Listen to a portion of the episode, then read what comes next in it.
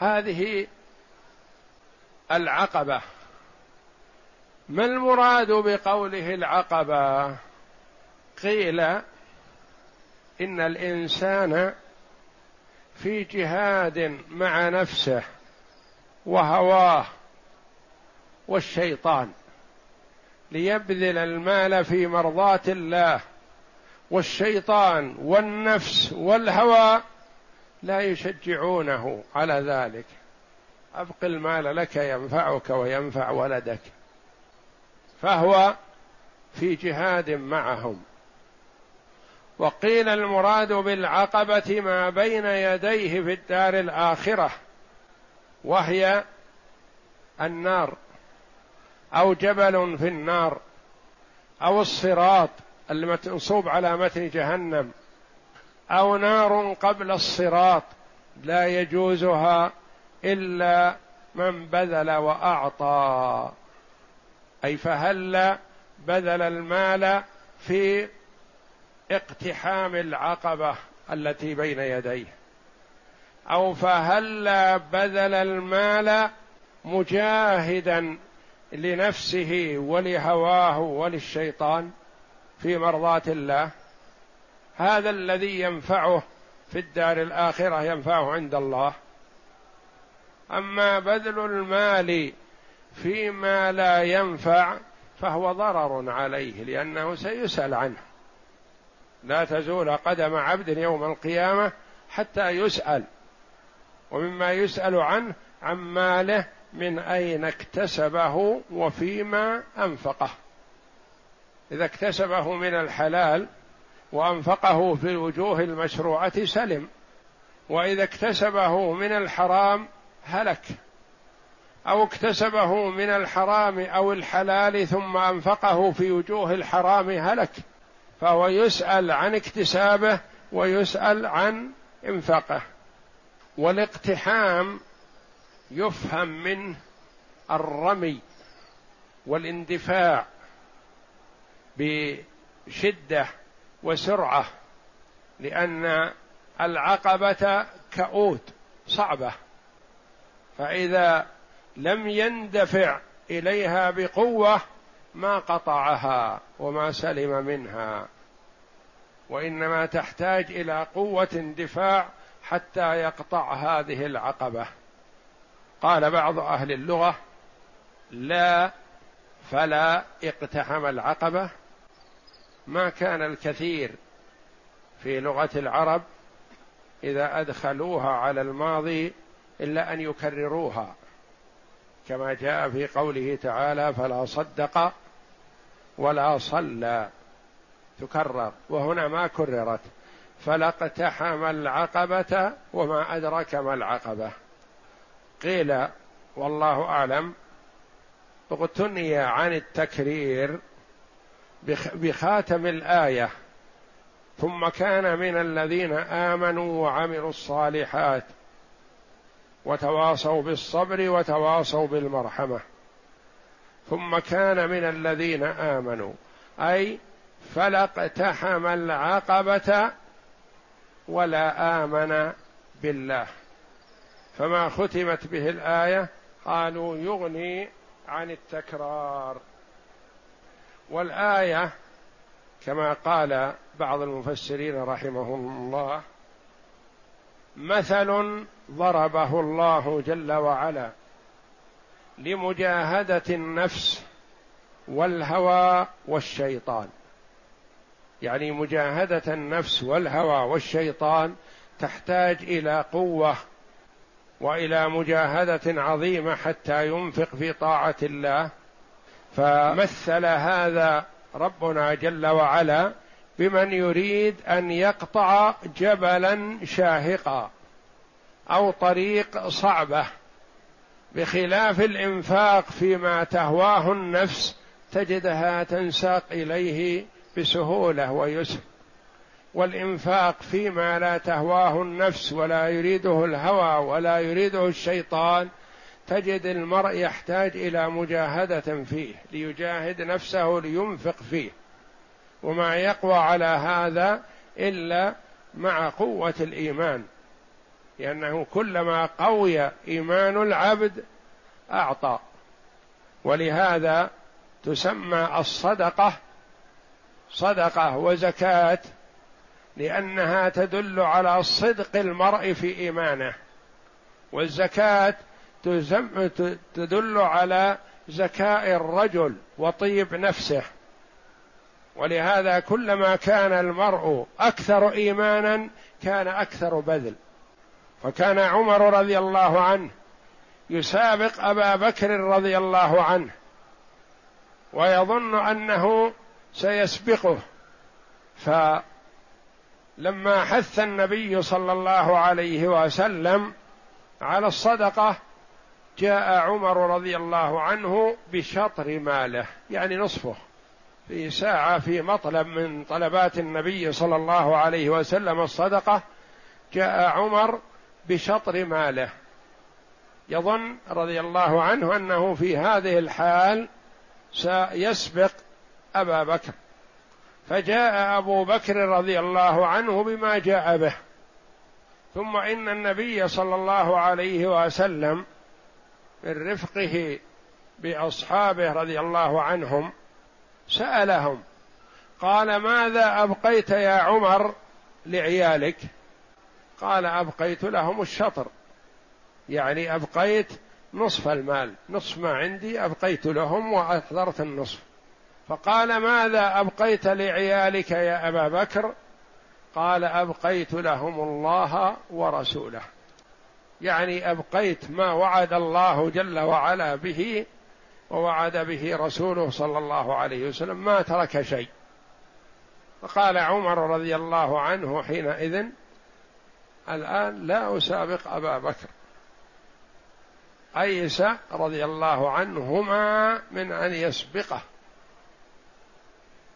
فالمرء كلما أعطى من نفسه وماله فتلك دلالة على قوة إيمانه. أما الذي يعمل الأعمال البدنية ويجتهد فيها ويبخل في الزكاة الواجبة فذلك عنده شيء من النقص والخلل. فلا اقتحم العقبة وما أدراك ما العقبة فك رقبة. فك الرقبة يعني اعتاقها. كأن الرقبة مربوطة. الرقيق كأنه مربوط برقبته. فالذي يجيء ويعتقه كأنه يفكه من أسره. يفكه من قيده. يفكه من رقة لأنه رق رقيق مملوك يباع ويشترى. فاشتراه وأعتقه وجعله حر. يتصرف كيفما شاء على الوجه الشرعي ولا يكون مملوك. ومعروف أن الرق في الإسلام سببه الكفر. ما في رق في الإسلام إلا كان سببه الكفر. لأن المرء ما يكون رقيقا إلا إذا أسر من قبل المسلمين فيكون رقيقا لهم هو ونسله. ثم إن الإسلام حث على الرق على العتق على عتق الرقيق يعني استرقه بسبب كفره. ولما وحينما يسلم يحث الإسلام على عتقه وفك أسره وفك قيده بأن يكون حرا. وجعل كثيرا من الكفارات تبدأ بالعتق. قتل الخطأ تحرير رقبة. فمن لم يجد فصيام شهرين متتابعين. كفارة الجماع في نهار رمضان للصائم لمن يجب عليه الصيام أما من لا يجب عليه الصيام كالمسافر والمريض فليس ممنوع عن الجماع. إنما يمنع الصائم من يجب عليه الصيام يمنع من الجماع. فإذا جامع وجب عليه الكفارة وهي أولها عتق رقبة. إذا ظاهر الرجل من امرأته ثم أراد أن يعود فالكفارة أولها عتق رقبة. إذا حلف يمينا تدخلها الكفارة وأراد أن يرجع عما حلف عليه فمن ضمن الكفارة وليس مرتبا من ضمنها عتق رقبة. إطعام عشرة مساكين أو كسوتهم أو تحرير رقبة. هذه في الخيار. ليست على الترتيب كالأولات. فالرق سببه الكفر والإسلام يحث على العتق. ولهذا سماه الله جل وعلا العتق اقتحام العقبة. فلا اقتحم العقبة وما أدراك ما العقبة. فك رقبة. العقبة الصعبة يعني إذا أعتق الرقبة في الدنيا فقد اقتحم العقبة يعني جاوزها. أو إطعام في يوم ذي مسغبة. أو تنويع. هذه وهذه. من اقتحام العقبة إطعام.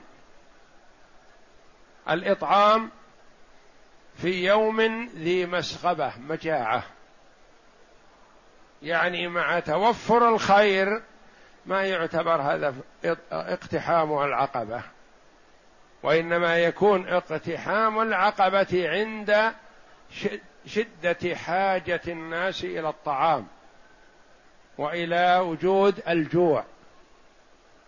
والعربي يفتخر بأنه يطعم الطعام عند المسغبة وعند الحاجة وأنه يدعو الدعوة العامة والناس في أمس الحاجة إلى الطعام.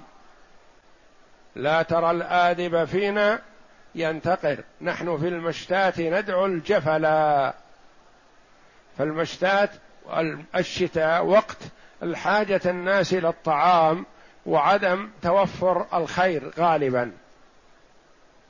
فهو يطعم في الشتاء مع شدة حاجة الناس إلى الطعام.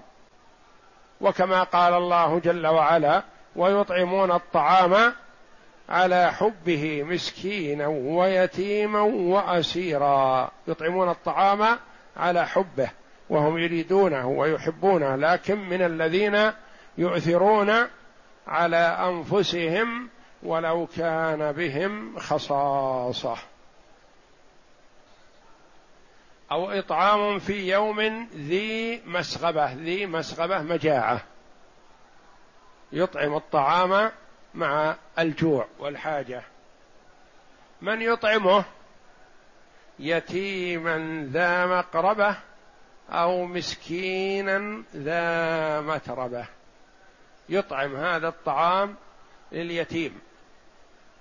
اليتيم من بني آدم هو من فقد أباه. يسمى يتيم. أما فقد الأم فليس بيتم لأن الآدمي حاجته إلى أبيه في ولايته والإنفاق عليه والقيام عليه أكثر من حاجته إلى أمه. فهو يكون يتيما إذا فقد والده. ويقال له يتيم ما لم يبلغ الحلم فإذا بلغ الحلم ارتفع عنه اليتم.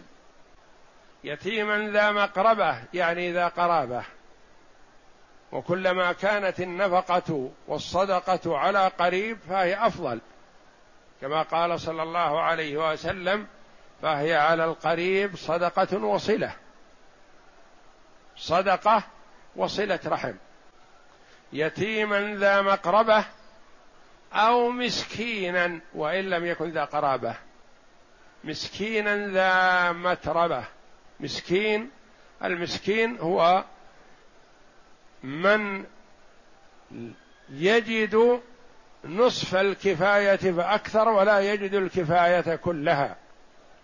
وقيل المسكين من لا يجد شيئا أو يجد دون نصف الكفاية. والله جل وعلا قال إنما الصدقات للفقراء والمساكين. قال بعض العلماء الفقير أحوج من المسكين. الفقير هو الذي لا يجد شيئا أو يجد دون نصف الكفاية. والمسكين هو الذي يجد نصف الكفاية ولا يجد كل الكفاية. وقيل العكس. فالفقير والمسكين لهم حظ في الزكاة. أو مسكينا والمسكين من المسكنة وهي الضعف والحاجة والفقر. أو مسكينا ذا متربة ذا يعني صاحب متربة يعني لصق بالتراب كأنه افترش التراب كأنه نام على التراب كأنه لا يجد دارا يسكن فيها وإنما يسكن في الشارع في خار ليس له بيت وإنما يقيم على التراب. ومن كلمات العرب ومما قاله النبي صلى الله عليه وسلم تربت يداك. تأتي ولا يراد بها الدعاء أحيانا. تقال للمرء تربت يداك يعني لصقت يداك بالتراب يعني افتقرت وأحيانا يقولونها ولا يريدون بها الدعاء كما قال النبي صلى الله عليه وسلم لبعض الصحابة تربت يداك وقال لمعاذ رضي الله عنه ثكلتك أمك يا معاذ كلمات تأتي على لسان العربي ولا يريد منها الدعاء حقيقة. أو مسكينا ذا متربة. يعني مسكين ما عنده شيء أو عنده دون الكفاية لكونه ملتصق بالتراب لا يملك شيئا أو يفترش التراب. والرجل يقال له فقير ومسكين إذا لم يكن عنده كفاية السنة. أما من عنده من ما يكفيه سنة فلا يعتبر فقيرا ولا مسكين لأن عندنا فقير مسكين وغني. إذا كان عنده نفقة السنة فهو يعتبر غني. ولا يأخذ من الزكاة ما دام عنده نفقة اثني عشر شهر. فإذا كان عنده نفقة بعض السنة يأخذ من الزكاة ما يكمل نفقة السنة. لأن الله جل وعلا فرض الزكاة سنوية. فمثلا المرء يكون عنده نفقة هذه السنة ما يأخذ. السنة الآتية ما عنده نفقة سنة يأخذ ما يكمل.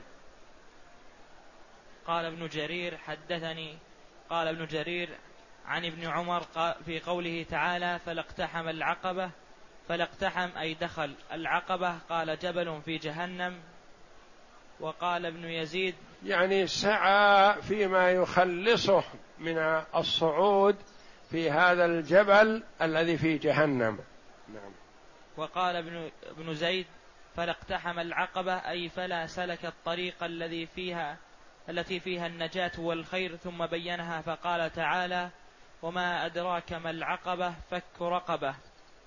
قال الإمام أحمد عن سعيد بن مرجانة أنه سمع أبا هريرة يقول قال رسول الله صلى الله عليه وسلم من أعتق رقبة مؤمنة أعتق الله بكل إرب أي عضوة منها إربا منه من النار حتى إنه لا يعتق باليد اليد وبالرجل الرجل وبالفرج الفرج.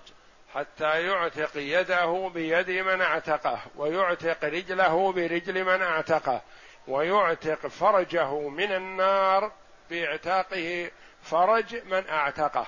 يعني يكون كل عضو مقابل عضو من المعتق يعتقه الله جل وعلا من النار. وهذا حث على العتق وهذا في الصحيحين. وقوله تعالى أو إطعام في يوم ذي مسغبة. قال ابن عباس ذي مجاعة. وهو مسغبة يعني مجاعة جوع. نعم. والسغب هو الجوع. وقوله تعالى يتيما أي أطعم في مثل هذا اليوم يتيما ذا مقربة أي ذا قرابة منه. يقول الإمام والحديث الذي رواه الإمام أحمد عن سليمان بن عامر قال سمعت رسول الله صلى الله عليه وسلم يقول الصدقة على المسكين صدقة وعلى ذي الرحم اثنتان صدقة وصلة. وقال عليه الصلاة والسلام أنا وكافل اليتيم له أو لغيره كهاتين في الجنة. سواء كان له يعني كأن تكفل الأم ابنها اليتيم أو يكفل الأخ أخاه اليتيم أو يكفل الجد ابن ابنه اليتيم وهكذا أنا وكافل اليتيم له أو لغيره يعني يتيم من الناس ليس من قرابته كأنا وهو كهاتين في الجنة وأشار عليه الصلاة والسلام بالسبابة والوسطى. وقوله تعالى أو مسكينا ذا متربة أي فقيرا مدقعا لاصقا بالتراب. قال ابن عباس ذا متربة هو المطروح في الطريق الذي لا بيت له ولا شيء يقيه من التراب. وقوله تعالى ثم كان من الذين آمنوا ثم كان من الذين آمنوا وعملوا الصالحات. ثم كان من الذين آمنوا وتواصوا بالصبر وتواصوا بالمرحمة. ثم كان يعني مع هذا العمل الإعتاق والإطعام لا بد أن يكون معه شيء آخر وهو الإيمان. لأن الأعمال هذه إذا لم يكن معها إيمان ما تنفع في الآخرة. تنفع لأن الله جل وعلا لا يضيع عنده معروف لكن تنفع في الدنيا. المرء يعني اثنان واحد غير مؤمن بالله لكن عنده رحمة للخلق يتصدق على هذا ويعين هذا ويساعد الآخر وليس مؤمن ولا يصلي. هذا يثيبه الله جل وعلا متى؟ في الدنيا. يعطيه الصحة والمال والولد ونعم الدنيا. يكافئه على فعله ولا ثواب له في الآخرة لأن ثواب الآخرة مقترن لابد من الإيمان شرط. المؤمن يعمل الأعمال الصالحة في الدنيا يثيبه الله جل وعلا عليها في الآخرة وقد يثيبه عليها في الدنيا. وقد لا يثيبه في الدنيا لأن الدنيا لا تزن عند الله جناح بعوضة. الدنيا ليست محل ثواب. فقد يعمل المرء الأعمال الصالحة ويكون مبتلى في الدنيا. مبتلى في الفقر مبتلى بالحاجة مبتلى بالمرض مبتلى بفقد حاسة من حواسة بفقد جارحة بفقد شيء من.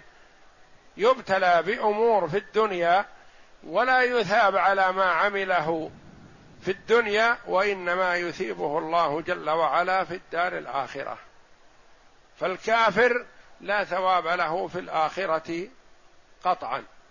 والمؤمن له الثواب في الآخرة قطعا بوعد الله جل وعلا وقد يثيبه الله جل وعلا على عمله الصالح في الدنيا.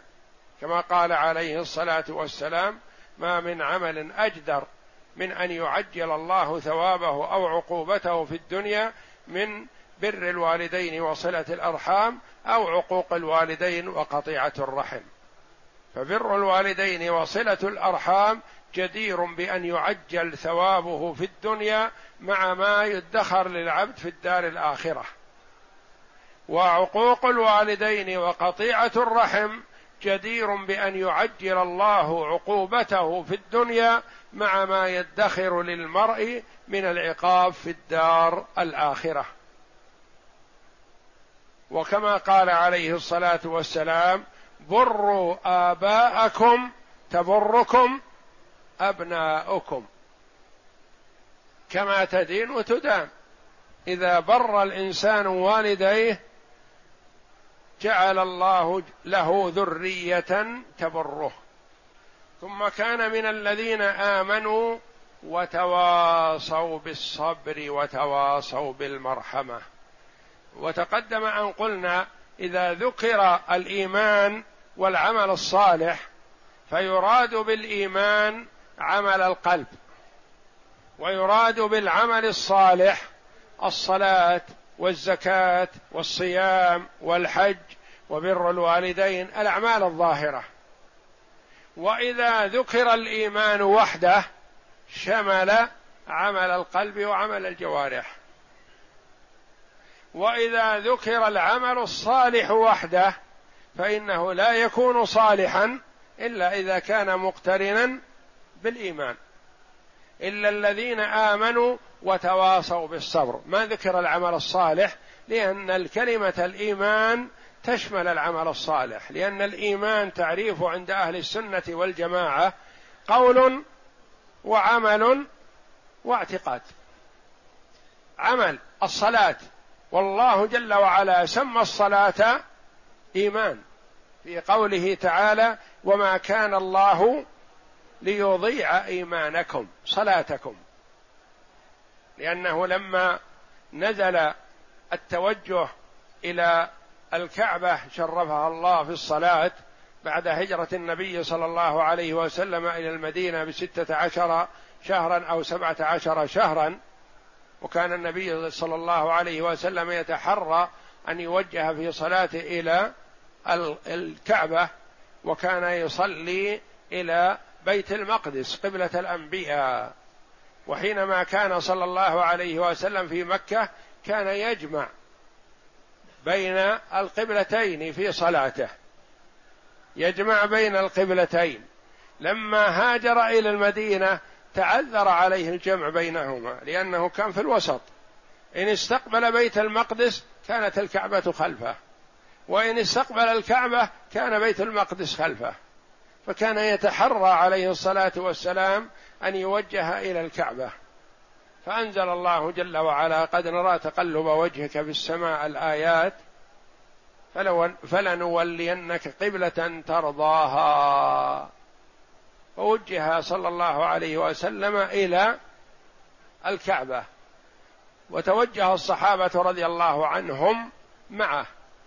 وظهر التأثر على بعض الصحابة رضي الله عنهم. قالوا يا رسول الله إخوان لنا ماتوا ما استقبلوا الكعبة. كانت صلاتهم إلى بيت المقدس. هل تضيع؟ ما استقبلوا الكعبة. فأنزل الله جل وعلا وما كان الله ليضيع إيمانكم أي صلاتكم.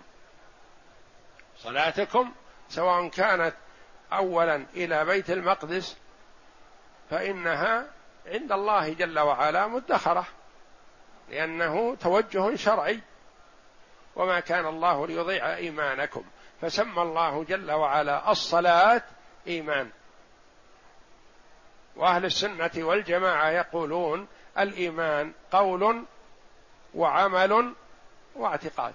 قول شهادة لا إله إلا الله وأن محمد رسول الله. والذكر وقراءة القرآن والأمر بالمعروف والنهي عن المنكر وتعلم العلم وتعليم العلم. كل هذا قول. وعمل عمل الصلاة والزكاة والصيام والحج وبر الوالدين وصلة الأرحام والإحسان إلى الغير كل هذا عمل. واعتقاد بالله.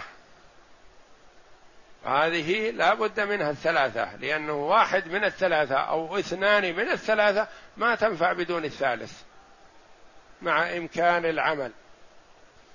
ثم كان من الذين آمنوا وتواصوا بالصبر وتواصوا بالمرحمة.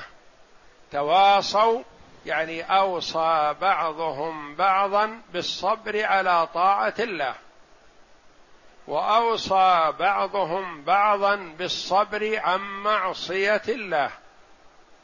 وأوصى بعضهم بعضا بالصبر على أقدار الله المؤلمة. يعني يوصي بعضهم بعض. يجوز أنك توصيني وأنا أوصيك. أنا أوصيك فيما أنت مقصر فيه وأنت توصيني فيما أنا مقصر فيه. نتواصى. والله جل وعلا يقول والعصر إن الإنسان لفي خسر إلا الذين آمنوا وعملوا الصالحات وتواصوا بالحق وتواصوا بالصبر. أوصى بعضهم بعضا بالصبر على طاعة الله. وتواصوا بالصبر وتواصوا بالمرحمة. يعني أوصى بعضهم بعضا بالرحمة والرفق والإحسان إلى الغير والرفق باليتيم والعطف عليه ومواساته وحفظ ماله ونحو ذلك من الأمور التي يوجد منها أو يكون منها الرحمة. وإنما يرحم الله من عباده الرحماء. والرحمة يلقيها الله جل وعلا في قلوب من شاء من عباده. لما دمعت عين النبي صلى الله عليه وسلم لما رأى الصبي تقعقع نفسه للخروج مريض في حالة النزع ونفسه تقعقع بكى النبي ودمعت عينه. فقال له سعد ما هذا يا رسول الله؟ أنت تبكي؟ فقال هذه رحمة يلقيها الله أو يجعلها الله في قلوب من شاء من عباده وإنما يرحم الله من عباده الرحماء. وليس منا من لم يرحم صغيرنا ولم يوقر كبيرنا. فالرحمة تكون في قلوب بعض العباد ويتواصى بها المؤمنون بعضهم بعض. يقول ارحمه مثلا اعطف عليه هذا مسكين ارحمه هذا مسكين لا تواخذه.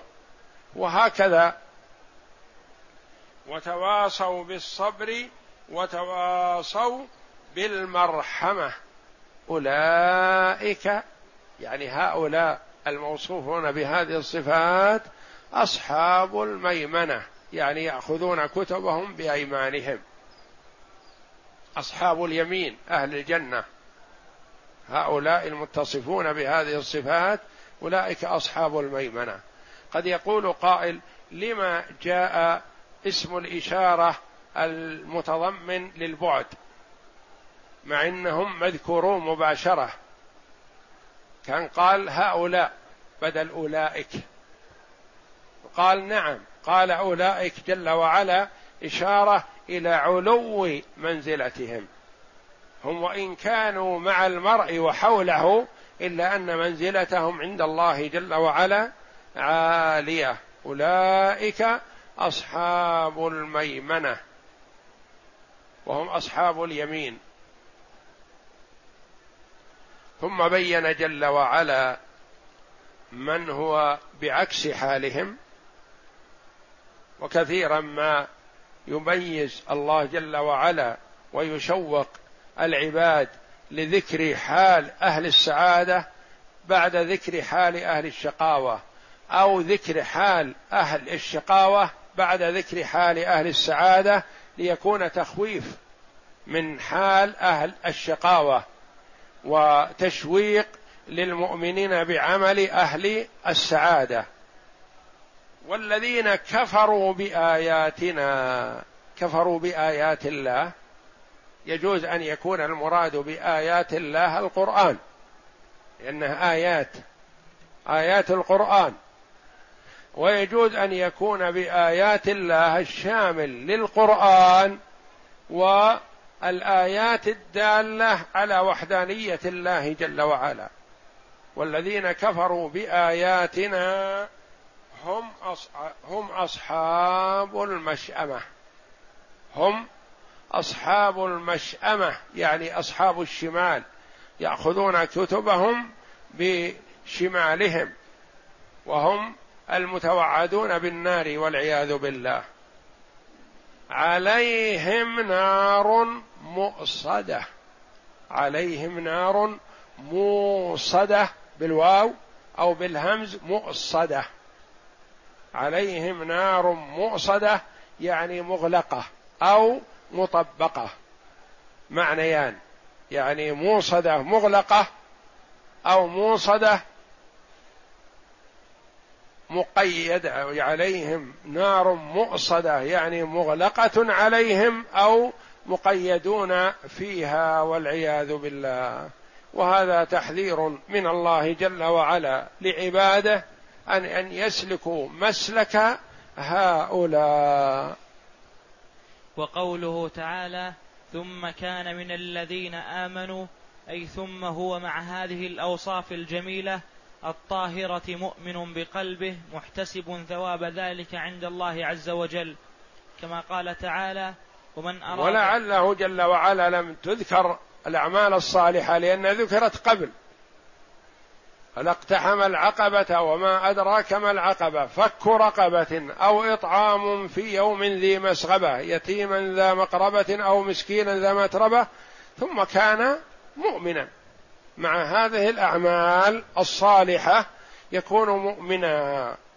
أما العمل الصالح في الدنيا بدون إيمان فلا ينفع في الآخرة. وقوله تعالى وتواصوا بالصبر وتواصوا بالمرحمة. وتواصوا من أفعال المشاركة يسميها العلماء. يعني تواصوا يعني التواصي يكون من الطرفين. من أفعال المشاركة مثل تشارك وتقاتل وتخاصم. تقاتل ما يكون المرء تقاتل مع نفسه وإنما مع غيره. تشارك ما يكون تشارك مع نفسه ولا يكون آه، تضارب ولا تخاصم ولا تقاتل مع نفسه وإنما مع غيره. تواصى يعني كل واحد يوصي الآخر. أي كان من المؤمنين العاملين العاملين صالحة المتواصين بالصبر على أذى الناس وعلى الرحمة بهم كما جاء في الحديث الراحمون يرحمهم الرحمن. وفي الحديث الآخر لا يرحم الله من لا يرحم الناس. وقوله تعالى والحديث الآخر إنما يرحم الله من عباده الرحماء. يرحموا من في الأرض يرحمكم من في السماء. والأحاديث في الرحمة كثيرة. نعم. وقوله تعالى أولئك أصحاب الميمنة أي المتصفون بهذه الصفات من أصحاب اليمين. وقوله تعالى والذين كفروا بآياتنا هم أصحاب المشأمة أي أصحاب الشمال.